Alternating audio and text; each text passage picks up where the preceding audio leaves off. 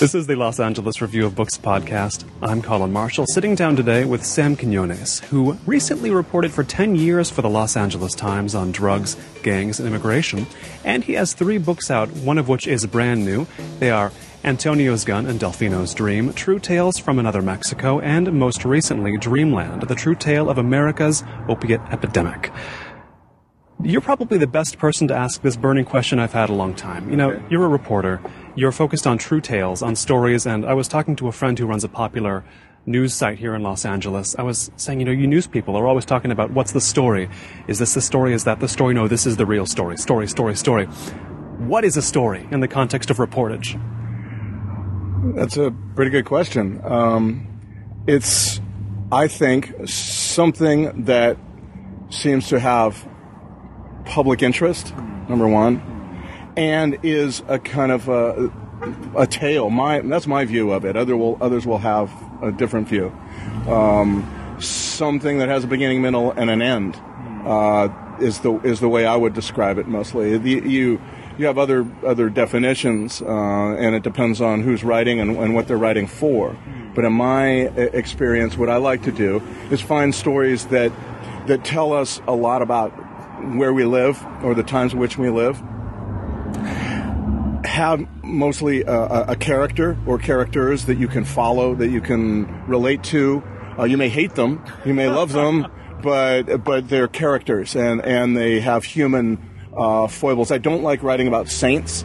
I don't write, like writing about sinners, uh, people who are just pure thugs and have never uh, done more than that. The- How many the- people are like that? How many pure saints, pure pure sinners do you encounter? Very few, uh, very few, and that's why. I mean, the problem is that too often in in uh, either in journalism or in Hollywood, we have this idea that that uh, someone is one or the other. Uh, that it is possible also to know the full motives of everybody, to know that someone in his heart is, say, a racist. Uh, I wouldn't have a no way of knowing that. Um, uh, I prefer stories uh, throughout my career. I preferred to write about people who are uh, a mix. Uh, uh, it's far more human, far more interesting too. I, I find saints and sinners to be rather dull and and perhaps sometimes not all that introspective at times. You know, um, I find I find that, that, that you don't f- have stories. Uh, that, that come out of those lives that are often very, very interesting. I do, however, love to find people normal mortals like all of us who are um, obsessed with something, and particularly when those things are maybe um, uh, fairly productive uh, things. You know, I wrote once about. Uh, the, the guy who was the uh, kind of the instigator of all the Cambodian donut shops in Los Angeles, the Cambodian donut king, I called him.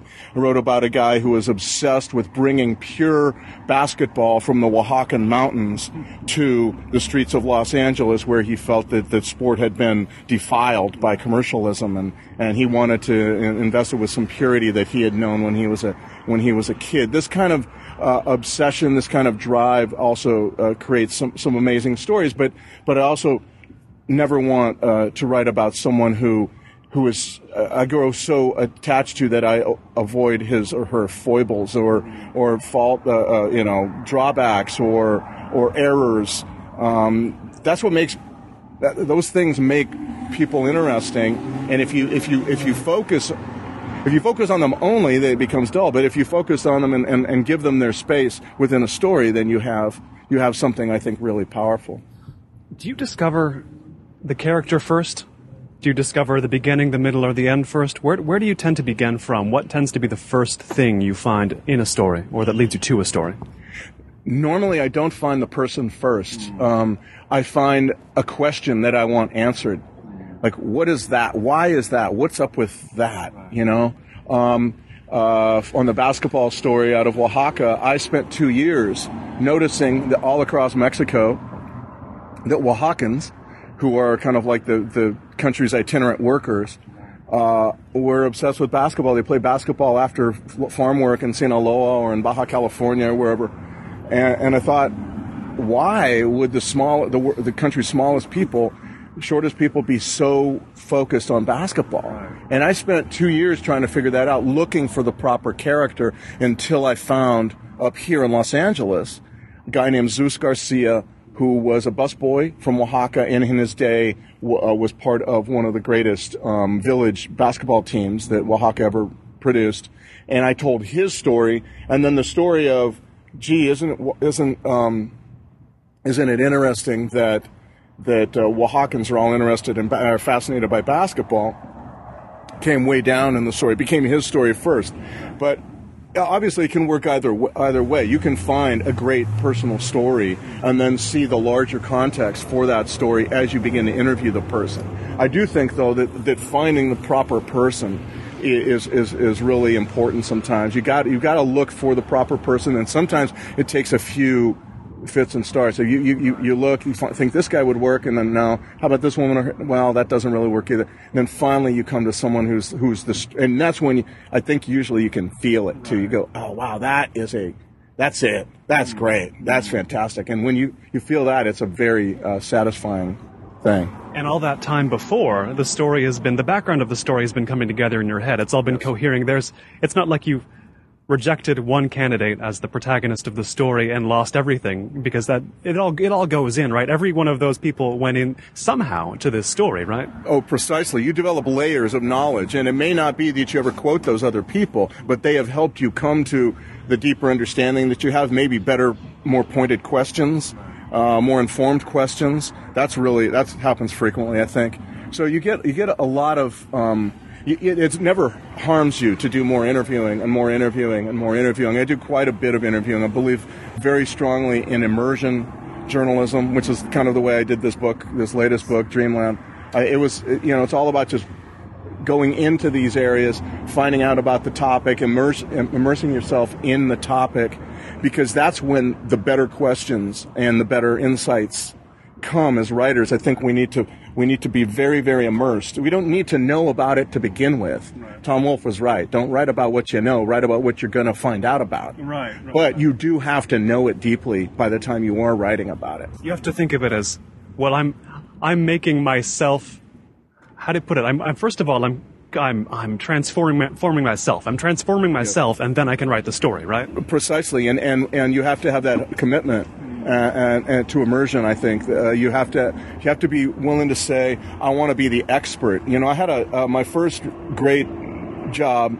Uh, journalism job was as a daily reporter for the Stockton Record, covering crime, and I did four years of that during the worst of the crack years. Uh, uh, the Bloods and Crips, Norteño Sureño, I mean the gangs. That's when I first learned about how gangs function.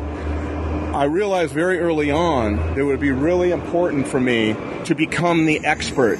I wanted to know more about law enforcement and investigations and social crime and social issues than um, than anybody else who wasn't in law enforcement. So I wanted to know about ballistics. I wanted to know about how um, Vickistown worked, the gang there. Uh, I wanted to know all that, and that is a, uh, an essential an essential part of, of, of writing nonfiction. You cannot coming at it from every angle.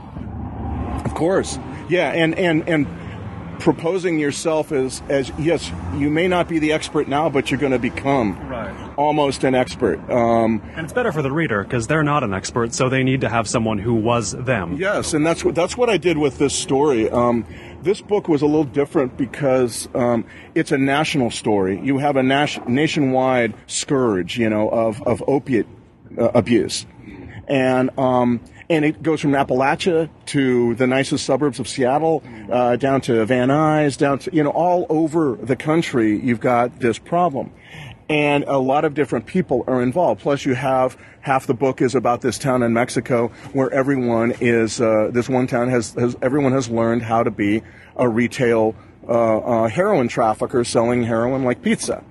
Well, this is a story that does not have a common thread. So for the first time, really in my my career, um, on a large scale, I proposed myself as a character in the book because it was the only way to find thread through all of it. I was going to be the the surrogate for the reader. I was going to say, I know very little about this. Let me try to find out. And along the way, just like you don't know much, I didn't know much, but here's the story that I found as I began to kind of piece it all together. And that's how I can con- connect through myself, through my own experience, Xalisco Nayarit with Charlotte uh, North Carolina with Indianapolis, Indiana with Portland, Oregon. Uh, even those those towns are widely disparate.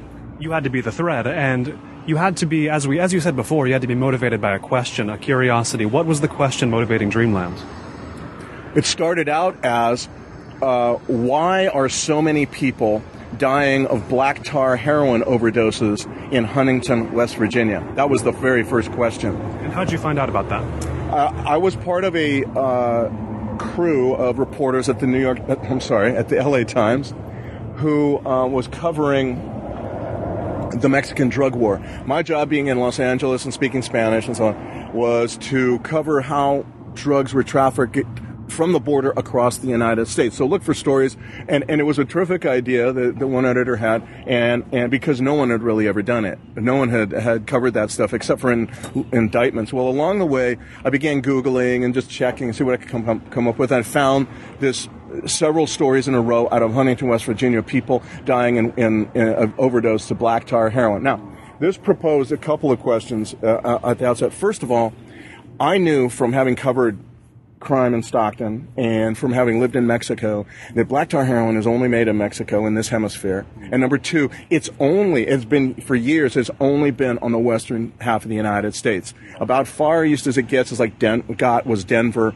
Texas, um, but it was in Arizona, it was in California, Oregon, places Seattle places like that. It was not west of the uh, east of the Mississippi. This is a total outlier from Completely. the stories from the stories you wrote before you knew this was weird. My whole experience was and the DEA even had a, kind of a presentation about how black tar heroin doesn't go east of the Mississippi River. Well, here it was in sufficient and sustained quantities to kill people, a dozen people over six months in a town, number one, that, that also had, I was unaware of any Mexicans living in, in West Virginia.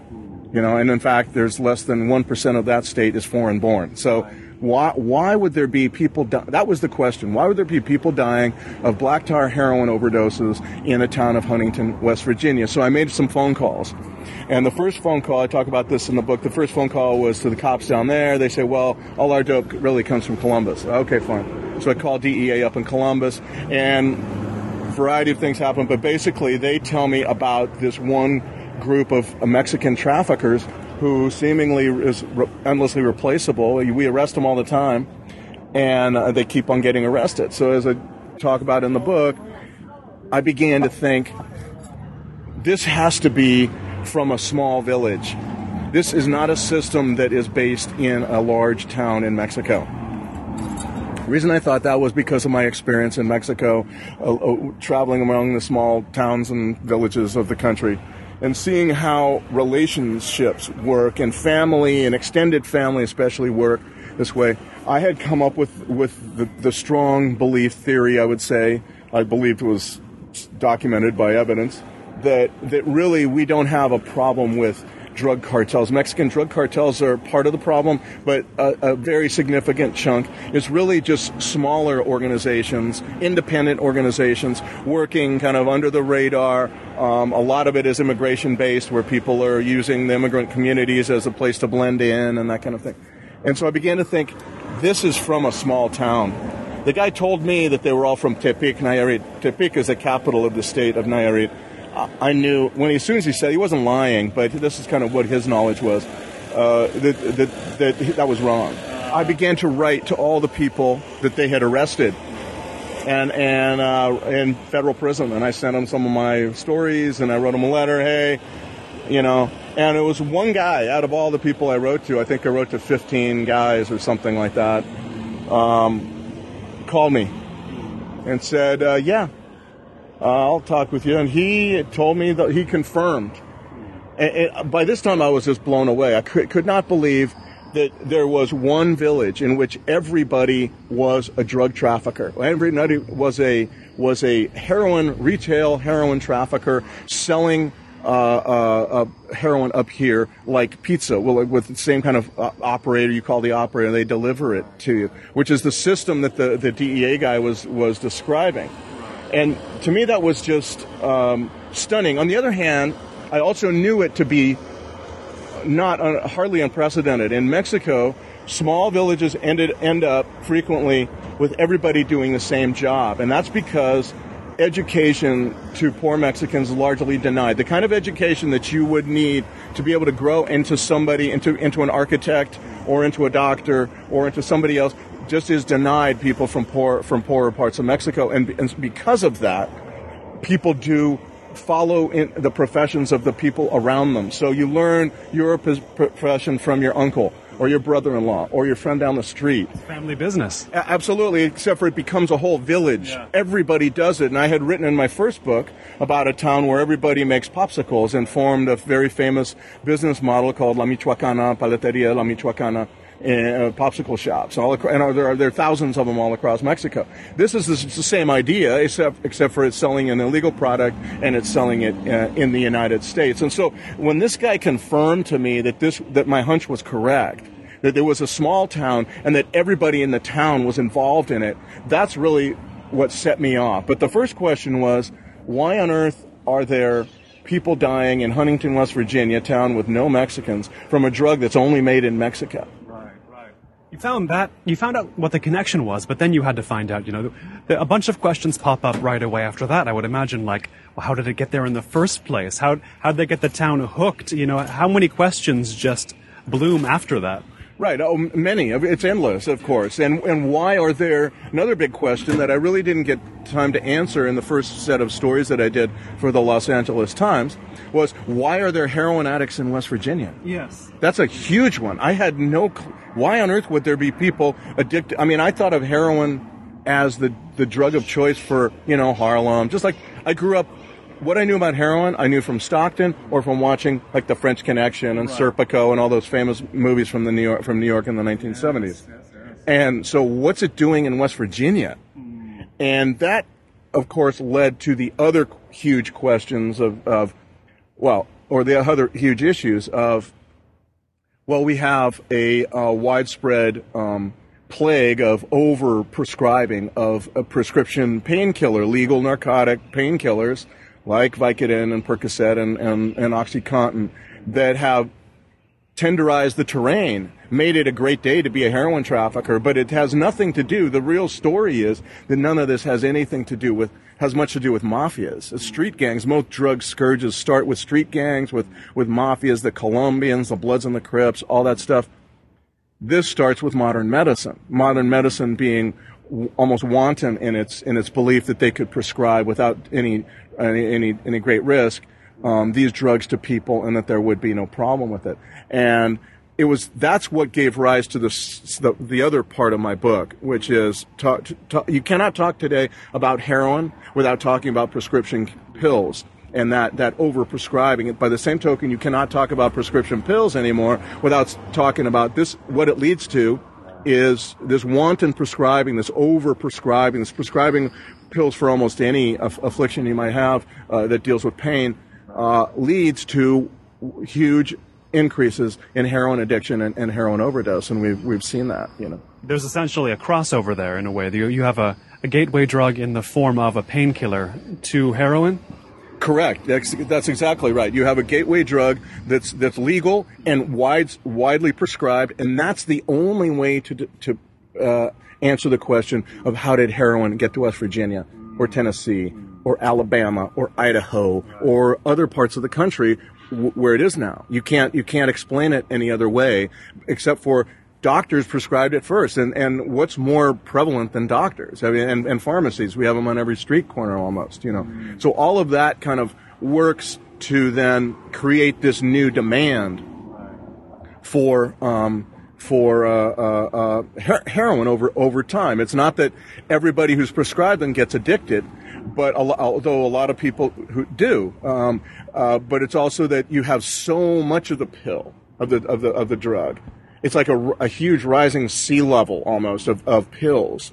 and they're available in every medicine cabinet in America. And so then you get lots of kids getting into it recreationally. You know, there's a big question of uh, does demand drive supply when talking about drug addiction and illegal drugs and so on, or does does supply drive demand? And in this case, supply drove demand. Uh, you don't have uh, you cannot explain um, the demand for heroin other than the fact that the rising supply, the rising level, sea level of drugs, created a huge demand among people who then became addicted to it. You know, drugs are one of those products where you get the feedback loop. If someone gets it, the more people get it, the more people want it, and they want more of it. You know. Plus, you're talking about the most addictive drug, I believe, um, in uh, of all. Uh, it's far more addictive, I believe, than cocaine. Um, cigarettes, I think, are easier to quit. Um, some people might argue with that, but I really b- believe it's it's a whole lot more difficult to, to quit opiates. It's it's um, it's a, a, a, a, you know a very damaging drug. It, it it's it, it dam- what it does is it damages your life physically you can come back from it. Uh, you can respond to it. Your body can recover from it. it, it but it, it, shreds your life uh, horribly so because it's a it's a drug with great peaks and valleys. You got basically you need to take heroin about four times a day to make it through the day, and so that means your your entire day is taken up thinking about it and looking for it and wondering where your next hits, and you don't dare go to sleep without a, a, a hit ready for the morning uh, when you wake up, that kind of thing. And so, yeah, you've got this whole kind of echo uh, chamber, but you've also got people getting addicted, and this is crucial too, I think, who who are unprepared for what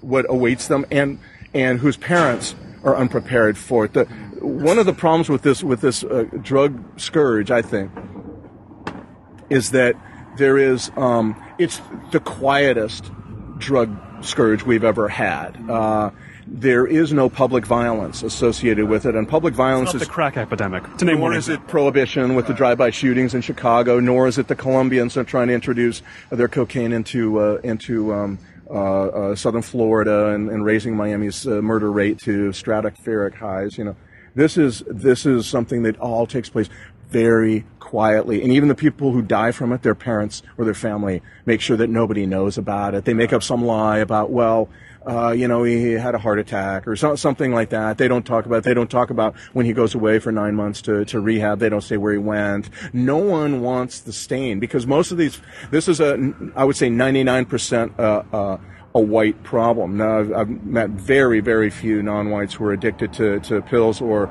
or heroin uh, uh, uh in the new wave um, uh, of the of the of the of the epidemic.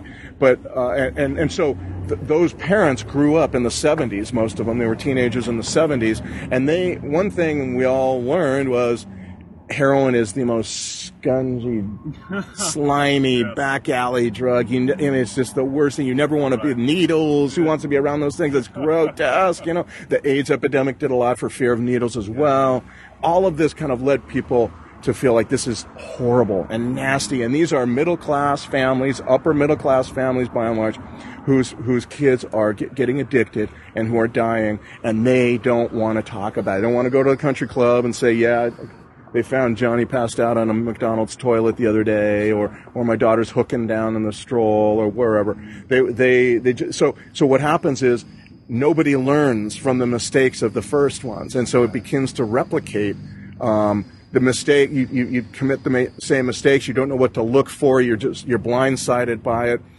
What I hope part of what I hope this book will do is clarify some of these things for parents. Uh, it's not a how-to book it's a book of sto- uh, stories about about addiction and what why we have addiction in America to to these very uh, potent uh, uh painkillers.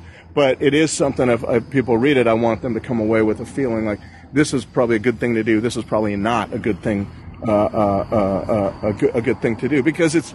But the other thing that strikes me about it is that we've the mostly for the most part the people who are being addicted to these drugs are people who are um, benef- have benefited the most from the enormous uh, economic booms beginning that happened beginning in the, in the mid 1990s. And you're talking about places like Charlotte, Indianapolis, Salt Lake, Portland, Albuquerque. These places did very, very well uh, in the last 15, 20 years, even uh, apart from the, the, the Great Recession and yet their kids who have been had more stuff bestowed on them than probably any generation uh, uh, of Americans or any generation ever um, are are turning for help or for uh, some reason to um, drugs, the main purpose of which is to numb pain. Ah, yes. Now, what pain, you might ask? That's yeah. That's the big question. Now, You hear painkiller, you think, what are these? Yeah. Well, how much? What is all this pain? You know what I mean? Right, exactly, and it gets into what I, what I find found fascinating about this story was it went therefore far beyond a story about about drugs into questions of America, who we are as a, what does it mean to be, can wealth buy by happiness? You know, uh, can uh, can you actually feel a um, fulfillment um, through stuff? Because we seem to have believed as the time went on over the last 20 years that we could, that we could, a bigger house, a bigger SUV, a Hummer, whatever, um, you know, more stuff for Halloween, more stuff for Christmas. That was where happiness, uh, that's where happiness lies. And so therefore, let's do it, you know, let's, this more the merrier.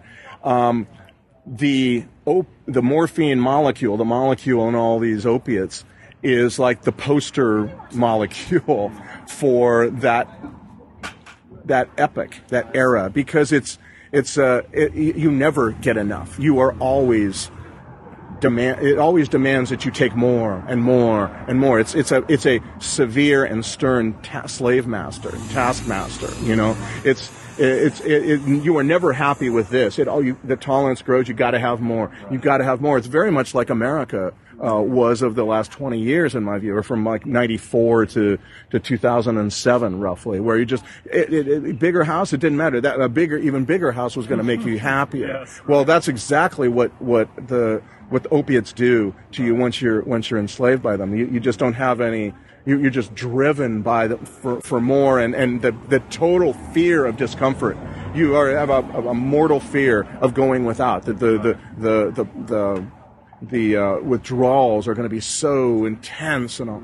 So it became, as I got into it, and, and, this is why immersion really helps. I began to think a lot about what this meant, and and uh, and I began to think this is a story about America in the age of excess. Right. Right. This is what this story is about, and at the same time, we have these immigrants who are providing it for us. Well, immigrants, in my view, after living in Mexico many years, were kind of the the people who the facilitators of our age of excess. They were the ones who made us feel like princes by cleaning our houses and our pools and, and cleaning our, our windows and mowing our lawns and building our houses and cleaning our restaurants and qu- sweeping up, to, up, up, after us at, after we left the restaurant and all this kind of thing. It, it was, we had this mass labor force working very, very cheap that made us feel supremely wealthy like princes. Yes. And here again, the Mexicans are providing this this this service, you know, um, and it, but it gets all back to can we be happy with more? Will, is more enough? Uh, will more ever be enough? You know, and my feeling is as, as time went on that the morphine molecule was posed these deep philosophical questions. You know, you were you were um, given. Um, uh, uh, well, the, the, the, the molecule itself uh, uh, got you hooked, told you that everything, narcotized you, but was like this this supremely um, um, tempestuous lover. Like you tried to leave it, it would exact huge repercussions and huge uh, uh, um, uh, uh pain, really, uh, from you, and and it was it would be very difficult for you to leave it, you know. And it was one of these things that struck me as I got on. Within this tiny little molecule, you've got the potential for heaven and the potential for hell. No molecule has done more to help humankind.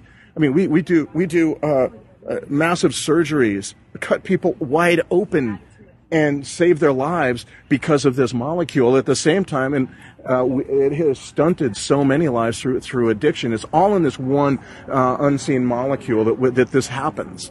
and to true double-edged sword. Oh, completely. And and and it and it also is. uh, you know, it leaves you with this these major, I believe, these major philosophical questions. I'm not a much of a philosophical guy. I don't spend lots of time pondering these. But as it, as time went on, as I got into this story, I couldn't help not to. It's you. The questions. As we talk about the questions these stories lead you to, it leads you to the biggest ones you can ask. And I, I, I want to point out one other thing that's it's it's a quality of America revealed in this book. Like you say, it's it's a story, the story of painkiller addiction. It, it takes place in a lot of what's been written about it so far in areas like you say, West Virginia or Alabama, or areas that readers in major American cities might often forget about or not know about. I mean, there's right. it's it starts in places yeah. where there's a low places that there's a low awareness of a disconnection to, right? Correct, and that's they were the canaries in the coal mine had people paid attention to Portsmouth, Ohio, the town I talk about, and mostly in the book, or or towns in eastern Kentucky, which were towns forgotten by even people in those states, uh, let alone the rest of the country, uh, we might well have avoided a lot of this. This was happening back in the late '90s. What's happening today was happening there in the late '90s. No one gave a damn. No, those places were abandoned politically as well as, you know, pop, their population had largely left too. They were viewed as kind of contributing to their own demise anyway. They had this kind of like dysfunctional cultures. They were, a lot of folks were on um, SSI. Uh, it was a welfare culture. Uh, there was all these reasons uh, why we shouldn't pay any attention to these areas. Truth is, had we, uh, we might have avoided some of this. This was this was going on. They were the canary in the coal. They were the canaries in the coal mine by, by far, and a lot of it starts there. It then spreads, of course, to much more uh, privileged uh, parts of America. In fact, that's mainly where it's taken place since the Appalachian, uh, you know, the the area uh, uh, where it first where it first starts. It's spread to much better, economically prosperous areas now. Um, the ground floor and all there, the ground zero and all this is the area. If you drew a large uh, kind of oval around uh, southern Ohio, starting with Columbus, into West Virginia, down into eastern Kentucky, to me that's ground zero. That's that's where it starts. But there is uh, you probably uh, apart from maybe some parts of the Texas border, it's hard to find any place less less attended to right. uh, by the rest of the country than that area right there, and that's that's one of the reasons it, it spreads. Right. I mean, it illustrates a way in which how to put it. America, it isn't really a unit. Is it's not really unified in most ways. It's still it's still uh, disconnected parts. Well, I think I think nowadays it's become uh, a very um, popular to kind of view areas that are very very poor as uh, creating their own demise. And in some cases, that's true. I'm not saying that that's always incorrect, but it makes it very easy to to dismiss those those those places. And uh, one another place is, as, as, I said, along the Texas-Mexico border, uh, down by the um, Gulf of Mexico. Those are extremely poor areas, and people don't really pay much attention to them all. If there weren't illegal immigration going through there, uh, no one would pay ever any attention to them. Um, but but the the Appalachian regions are certainly right up there, and places where Americans barely think of. Mm. And also the Rust Belt. Uh, part of part of Appalachia is actually the Rust Belt. They had a lot of jobs down there, and they all left um, in uh, coal mines, but also in uh, uh, heavy industry, and that left them all really uh, uh, vulnerable. Um, the, the the title of the book comes from uh, this magnificent um, pool that was the town square essentially. It was an enormous swimming pool, largest football field in the town of Portsmouth, Ohio, which is where I, I, I place a lot of the book. Um, this town, this pool served as the babysitter, the social center, uh, the dating uh, uh, uh venue for for everything. Yeah, people grew up at Dreamland. And so it became kind of also a, a, metaphor for America. America was a dreamland where people could could go and raise their kids in public and together and people have the most marvelous memories of that pool you know the this the the the suntan oil and the French fries and kissing your first kiss. Some people lost their virginity at this pool, you know. Um, it, it, was this marvelous thing sustained by the community, sustained by the great union jobs that they had, and all of that then with the jobs, departure of the jobs, then the people in the 1980s, um, leads eventually to the catastrophe, which was the closing of Dreamland in, in, in 1993. And once that happens, the town has no place to come together to, and it, it then falls prey once it's now fragmented, atomized, kind of, it falls prey to the most individualistic, selfish, um, uh, uh, pernicious uh, drug of all, which are which are which are opiates, and and the town becomes very uh, turned in on itself. No one goes outside. The only place to see people um, uh, is Walmart because Walmart has taken the place of Main Street. Main Street is no longer now that the people aren't there. Well, where do you see people ever? You say hello to them briefly at Walmart, um, and and all of this is part of.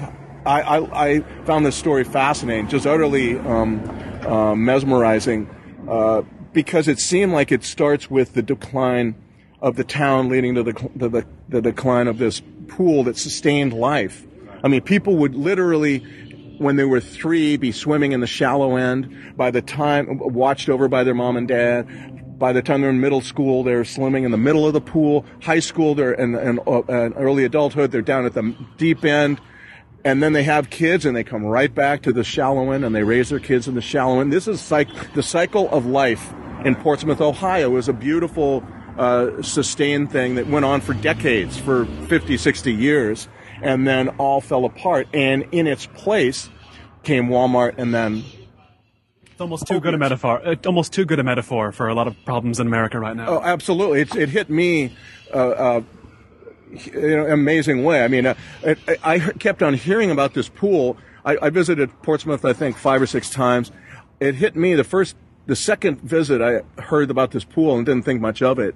And then I began to slowly, it slowly became clear to me how important this town was and how important it was to maintaining the social cohesion. And once you don't have that social cohesion sustained by jobs, again, population, which go with the jobs, and then also a kind of a community feel to go with all of that, the pool was the manifestation of that. Mm. Once that falls apart, then your whole town is kind of fragmented to the point where everyone's in their house shooting up. And that town an unbelievable number of people got addicted in that town. It was a whole generation, almost literally a whole generation, grew addicted first to pills and then later to uh, to heroin. Um, but it was it was a it was a stunning uh, story, and that's and as time went on, I, I began to realize its importance as a metaphor. You know, and also the Dreamland what is a dreamland if not something that the addict is looking for too? This kind of doped up, euphoric uh, noddingness where you just oh, you know, That's know. what readers will think when they first see the title. I think they'll think of that state, but then they'll realize it's much more. It, it, I hope they'll realize that this is what America was in a very basic sense, a kind of a thing-sustaining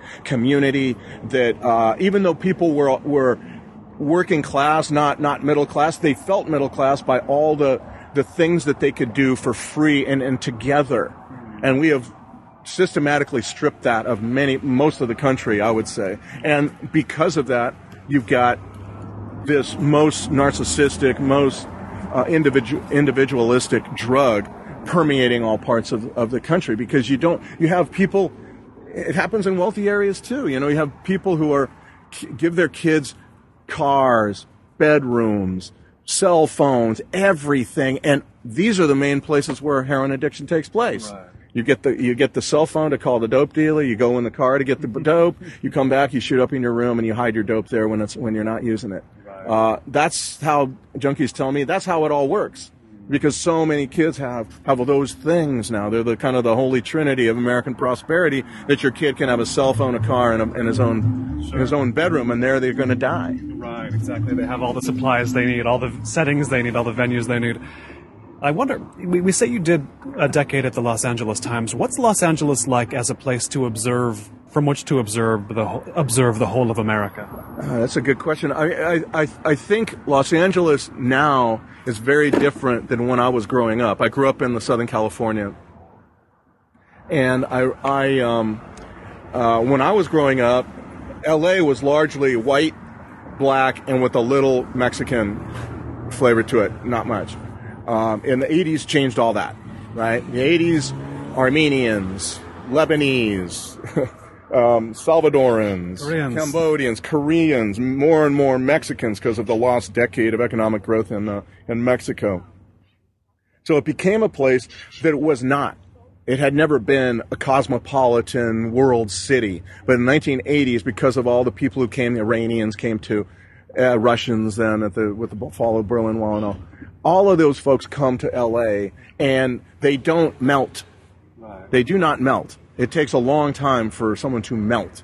It's more like little bubbles. I, I like to think of them as little bubbles, but they're so extensive now that you can have vast parts of the economy in which no native-born American factors in. You know, the the business owner, the worker, the customer.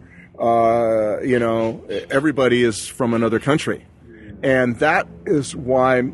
Um, Los Angeles is, is a fascinating place to watch because it's far ahead of, of the other parts of the country in this in this in this way. It's also got a far larger uh, f- uh, feeling of um, of Mexico and Latin America and Asia than I think a lots of the other country parts of the country, and that is re- those are two very important. Uh, groups for the future of this for the century and for and for the for the country, and so uh, I wanted to come back here. It's first of all where I grew up, but also I'd spent so many years in Mexico. I wanted to keep writing about immigration. I wanted to keep writing about Mexico, the neighborhoods, and, and, and other things like that, so that I mean, it would be just kind of a continuity uh, question. I just wanted to not have a, a, dramatic break and start covering something radically different. I felt that these topics were enormously important for the for the for the country, and uh, this was my home. But it was also a wonderful place to to see all that take place.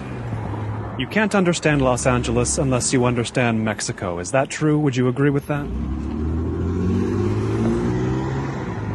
Not sure if that's precisely true, but certainly uh, there's huge parts of this country, of uh, this town and region that you where it's indispensable to understand what's going on in Mexico, how Mexico factors in. Um, I think, for example, and I talk about this in, in, in the book, um, that one of the most important institutions in American life today is the Mexican rancho. The little village that started really maybe a hundred years ago as a ranch for one family, but through intermarriage and some, some in-migration a little bit, maybe kids just being born, it becomes something like a small village with maybe anywhere from eight to, to 100 houses, depending on the rancho. But the rancho is a very specific institution in Mexico because it is, unlike the other kind of agricultural institution, the ejido, which is a communal farm, which depended on, created by the government as a as an entity, and then uh, completely, you know, supported by the government. This is a very independent. The rancho is very independent. It gets no special loans, no political favors. It's made up of people who are kind of on the outskirts of culture and society and and and economics in Mexico, and they have a very they have very distinct attitudes that come out of there. Some of the greatest cultural expressions of Mexico, mariachi, all the food, a lot of the music comes out of the rancho. The things we think of when we Precisely, think of Mexico. Yeah, they didn't come out of the ejido, that's for sure. The ejido is an agricultural entity that really has not produced much, literally and figuratively. Um, but uh, it also uh, has a lot of other attitudes, uh, particularly when lots of rancheros live together. There's attitudes regarding poverty, you know, poverty, debt, uh, the education of women that are, are entirely backward in my view, uh, and very and hinder people from actually um, moving moving ahead.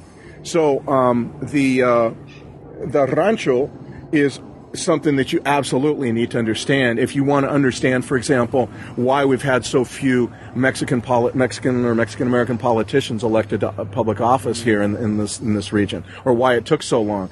because rancheros have this distinct deep held view that getting involved in politics is a uh, disastrous course. Do not get involved in politics. Unlike all the other immigrant groups, like the Irish and the Italians, who saw politics as, as rightly the way to economic progress for their group, you all vote together as a bloc. Rancheros don't do anything as a bloc. They're the most uh, wild bucking bronco kind of a, a, of a culture. It's really, really amazing. Uh, I love it. Um, but I also see that it's a it's a problem. But you cannot understand, for example, the southeast cities, Southgate, Huntington Park, Bell, Bell Gardens, Maywood, Downey, all those towns out there, Compton, without understanding the rancho. The rancho was w- what populated those areas.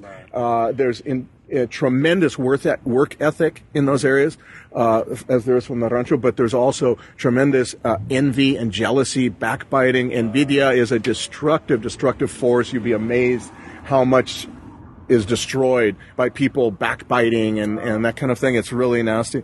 Um, all of this is just part of the, the mosaic. You know, I, I really love it, but I do think you can, you really have to understand the rancho in order to understand Los Angeles, and in fact to understand many parts of Los of the of the United States now.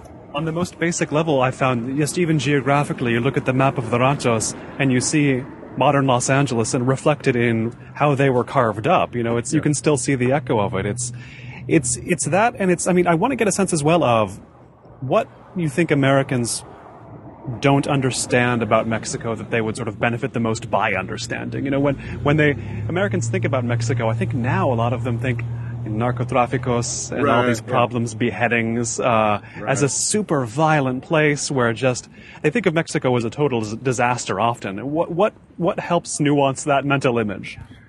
Uh, it's a it's a good question. I mean, I th- I think the the uh, the fact that Mexicans are now um, our working class helps to leverage that. I think that that that we are we most of what we do is made possible by Mexicans today. Uh, we have a distinct uh, division of labor in this country and have had for a while now. Uh, you know, our, our meat, our, our pools, our, our, our landscaping, so much depends on hard work by people from those countries. And it's a complicated thing and I don't I don't like stories that are one way. And this one is definitely not. This has numerous facets and factors in it. Um, I, I, I think that that the other half of the story though is how Mexicans have sustained our wealth. Uh, and they do that um, by working hard and, and becoming, I think, better off, certainly better off than they were in the rancho um, themselves, uh, and, and, that's that's generally a good thing. But it's it's so that is the other side of of of, uh, of Mexico. The big question now is, I think, as Mexico slowly, and it's slowly, but it is showing signs of becoming less of a country that people feel they have to leave. What happens here? We may have to learn how to do things that we've forgotten how to do uh, like clean our own pools, you know, that kind of thing. Uh, and when that happens, I think that other side of Mexico will be more keenly uh, appreciated. Having lived in both Los Angeles and Mexico City, two of, to me, the most fascinating cities going in the world. I mean, what is there any is there any way to compare them? I mean, other than the presence of Mexican culture in both, I feel like there are a lot of resonances when I go between them. I'm not sure exactly what they are, but it's something I'm sure you've thought about more than I have. What is in common or how, how to, how to put them next to each other, Los Angeles and Mexico City? Yeah, I, I think in some ways they are both kind of dynamic cities where there's a lot of change. Now, and that's that's a good thing, uh, I think. And however, Mexico City also suffers, I believe, uh, from the fact that it is the central location of Mexico. And that has made it far too complacent too often. Its businesses are far too complacent. They are completely insulated from the demands, competitive demands of the world. I mean, just the, the telecom alone, you know. Uh, uh, every business, yeah. I think, you can, you know, the you can point to the, particularly if it's a family-owned business, the dad makes the decisions, the sons are there, right. and um, nobody has any ideas that don't go through these guys. You know, you have a. So I find that on the outskirts of Mexico City, as on the outskirts of Mexico, is where you find the most dynamic people in the rancho. The, that's why my first book, uh, True Tales from Another Mexico, was based really on people who are on the out, outside of Mexico, and they were not they were not part of power. That centralizing thing that's very suffocating. In Mexico City, you can find a lot of that too, even though the town is itself a very decentralizing impulse of Mexico is just right there in, in Mexico City. Um, you can find on the outskirts, both figuratively and literally, uh, people who are doing their own thing and being very creative about it. Um, it's hard for me to imagine, though, that if they did not have the resources that the center sucks from the rest of the country if it would be as dynamic a town as it actually is right now. That's a, that's a big, nor would it be as large a town as it is right now. It might be quite a bit smaller, in fact. Um, but I mean, uh, people in Mexico will tell you that the, that the dynamism of Mexico City is due to the fact that most of their tax money goes there. You know, Right, that helps quite a bit. That keeps you know. the capital en movimiento. Exactly, exactly right, and and that's that's that's part of the issue. Now, uh, my I use Mexico City as a metaphor in my second book for what people were fleeing. In, in Mexican culture, which is that centralizing impulse, the, the the lawyer, the licenciado who sits there and not does any doesn't do anything and gets his shoes shined, and and and people around him are the ones who are actually making the country work. You know, that licenciado is you know his his throne is in Mexico City.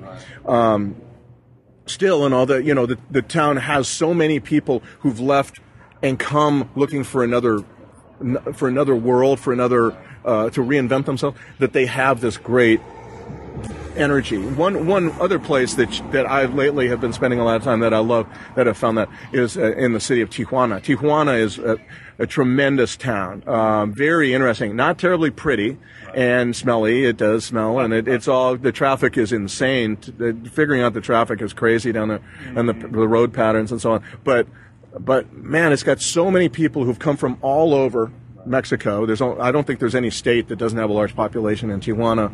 Um, they've all landed there, and they've taken those big risks. And so they bring that attitude, you know, it's a kind of a self-selecting population of people who want to risk something.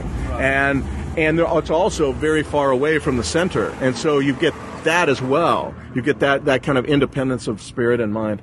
Uh, in, in, in Tijuana, and that's that's another town that I think is is really worth watching. It's it's got so many interesting things, and again, you have to get beyond the fact that it it looks kind of broken down and crumpled and strange. Sort of Sin City reputation of it as well. yeah, that's pretty much dead. It doesn't. It's no longer. I mean, it exists to just a small degree now. It's far more interesting in terms of a place for art, cu- cuisine, uh, film stuff. That that that also is big there.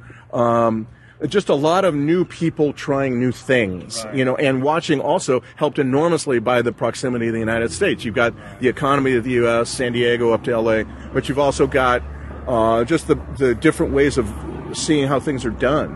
Right. You know, it helps a lot. It's that gateway, that gateway phenomenon. When a city is a gateway, you get you get automatic. It's almost automatically interesting, right? I, I believe so. Yeah, I mean, it's very be pretty hard to find a city like that that wasn't just fascinating. And I, uh, what I love about Tijuana is that it's breaking down those those controls. You know, not so long ago, that town almost didn't exist. It was a blank slate. There was no big elites there deciding, okay, this is how things are going to work, and these are how we're going to this is how we're going to control. Uh, uh, opportunity for others, as happens all the time in many other parts of interior Mexico. This is a town where, where those elites formed later, but by the time they formed, everyone else was kind of on par with them, you know, and so there wasn't this ability to control economic and political life the way the way it, it, it is in other parts of the country, and, and there's that. So it left the town without, you know, its newness left the town without any any um, any beautiful colonial architecture, of course. Uh, and so it's an ugly town, perhaps, but it's also beautiful because it, a, a person can come and grow into the middle class uh, and progress economically far more easily than he can in another part of the country. So why did you become interested in Mexico in the first place? How did it become uh, a subject for you? I was a crime reporter in Stockton in San Joaquin County, uh, and I realized this was in the late 80s and early 90s as people were discussing NAFTA. And I saw just how many Mexicans were in California at that point. I spoke, I would say, very halting Spanish at the time. I began to take classes, improve my Spanish. Um, but I felt that, that I needed to under to understand California. Uh, I needed to either learn Chinese or learn Spanish, and I, that was a little bit more accessible. You had a head start in Spanish. Exactly right. I spoke Italian and French before that, so it's not that hard a language to learn if you know those two. But but basically, I felt that there was a um, a, a new thing happening that I needed to be prepared for as a reporter if I wanted to understand the, the state. So I began to study Spanish and that kind of thing. I went down to Mexico a couple of times, and my um, I left the paper, went up to Seattle to work there. That really didn't work out so well. I, t- I got a, a fellowship to go study Spanish in Mexico City, actually in Cuernavaca, really. And and uh, as I was down there, that was in '94, and when the, the this country went through huge tumult, five or six major scandals. You had, the, the, of course, you had the Zapatistas first, then you had the murder of Colosio, Luis Donaldo Colosio, the pre, the ruling party's presidential candidate. You had a, a more murders within the within the party. Uh, then you had the peso devaluation. I went down there that, for that year and stayed. They offered me a job at a, at a magazine. I was studying Spanish. They offered me a job at a magazine uh, that was published in English at that point uh, by one of the local newspapers in Mexico City. And I went home to Seattle, sold all my stuff, took a little bit of my personal belongings down to my dad's house, and for the next 10 years uh, lived in, in Mexico. For one year, I was a reporter at, at, a ma- at the magazine. Then with the peso devaluation in 1994, end of 94, I, uh, I became a freelance writer. And that was really when it became great.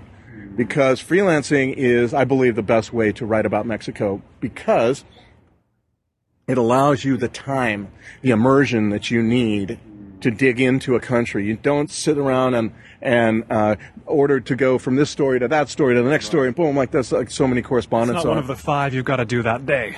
Exactly, or maybe you, you're sent out to a town you don't know. You got three days. Well, you get there, you spend one day, kind of day and a half learning it, then the third day you got to leave. You know, there's there's not much depth you can find. And what I found as a reporter, as a freelancer, was that you could I could go to a town and then come leave it and go back and meet the same people and ask them deeper questions and write about it along the way. So I'd come to an idea of this is how this story could work.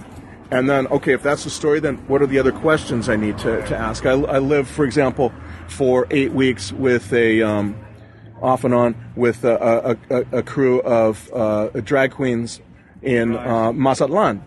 And that became a, a very deep experience for me. I, uh, it started out as kind of this question. Again, it starts with a question: Why are there so in this country of macho men, right? Why are there so many men dressed as women? Yes. You know, well, it's because it's a macho country because you don't have this natural expression of homosexuality like you have in, in other places. You have to be dressed as a woman, and that's why I believe that a lot of the, the, the guys that I ran into were not really transgender. They, they were guys who simply were forced if they wanted to have boyfriends, they had to dress like a woman, and that that's it, you know. Yes. But but so it was those kinds of experiences. I would go back, would, oh, and come back the that third time. Oh, Samuel, how you doing? This kind of thing, Right. and it became a place where where I could really dig deep. Yeah, yeah. And Mexico is a, I believe most foreign countries are like this, but Mexico really reveals itself very slowly. There's like various peels of the onion, onion, you know, layers to the onion. You got to peel back. Time has to be an element. A longitudinal. Absolutely, absolutely, and that's why freelancing to me uh, gave me the freedom to do that, which was far, far more important than the money. Even though I learned, earned far less than my my my my correspondent colleagues, I never really wanted their jobs because I felt that it was just too. The time was not there, and you just didn't have the time to spend. And you you you lean, learn deeply, and, and and that's what's really really important if you're going to tell stories, as opposed to getting back to your first question, as opposed to just a news article. You want to tell stories. That's you have to have that immersion. Right. It's a story. So in in a way, a story. Story means immersion. Story requires immersion. Immersion and story, you can't separate them. Not if you want to make it good, a good one. Not if you want to make a good. No, yeah, I mean, if you want to really tell a great story, you need that. You need to know the character uh, or characters, Right. and and you need to know the place, and you need to feel the place, and you need to have asked a million questions, and and it could even come down to the point where some of these questions, the answer changes your your ter- decision of how one word about one word. You know, uh, I'll put this word instead of that word because I had that conversation three months ago, and I know that this word actually is more reflective of what the person meant. You know, mm. or how the th- how things are. You get into that level. That's beautiful. That's when you. It's like a a beautiful kind of state of enlightenment. I find. I just love being that immersed in something so that you can feel it deeply. Always, always requiring, of course, completely open mind. You have n- cannot bring your political views and your whatever other conclusions you've come to make about the world. Pre-made. Yes, you have to be w- willing to have them jostled. Right. They cannot be set in stone. And then you have to ha- be willing to have them jostled again. And maybe a third or fourth, fifth time. You know, it's, it's, that's really what's important. You cannot do this job. It's a very healthy thing, I think, but you cannot do this job if you have a political axe to grind. I really believe it. You just have to be open and wide open and always, always more educated and always more, more informed, but always ready to, to have what you think you know uh, upset. And listeners, you can immerse yourself in this deep and troubling story in Dreamland, the true tale of America's opiate epidemic, the latest book by my guest today, Sam Quinones, the reporter, the teller of tales of drugs and gangs and immigration of Los Angeles, of Mexico, and more to come, I'm sure. Sam, thanks so much. Colin, thanks very much for having me. I appreciate it. This has been the Los Angeles Review of Books podcast. I've been Colin Marshall. You can keep up with the LARB at lareviewofbooks.com or me at colinmarshall.org. Thanks.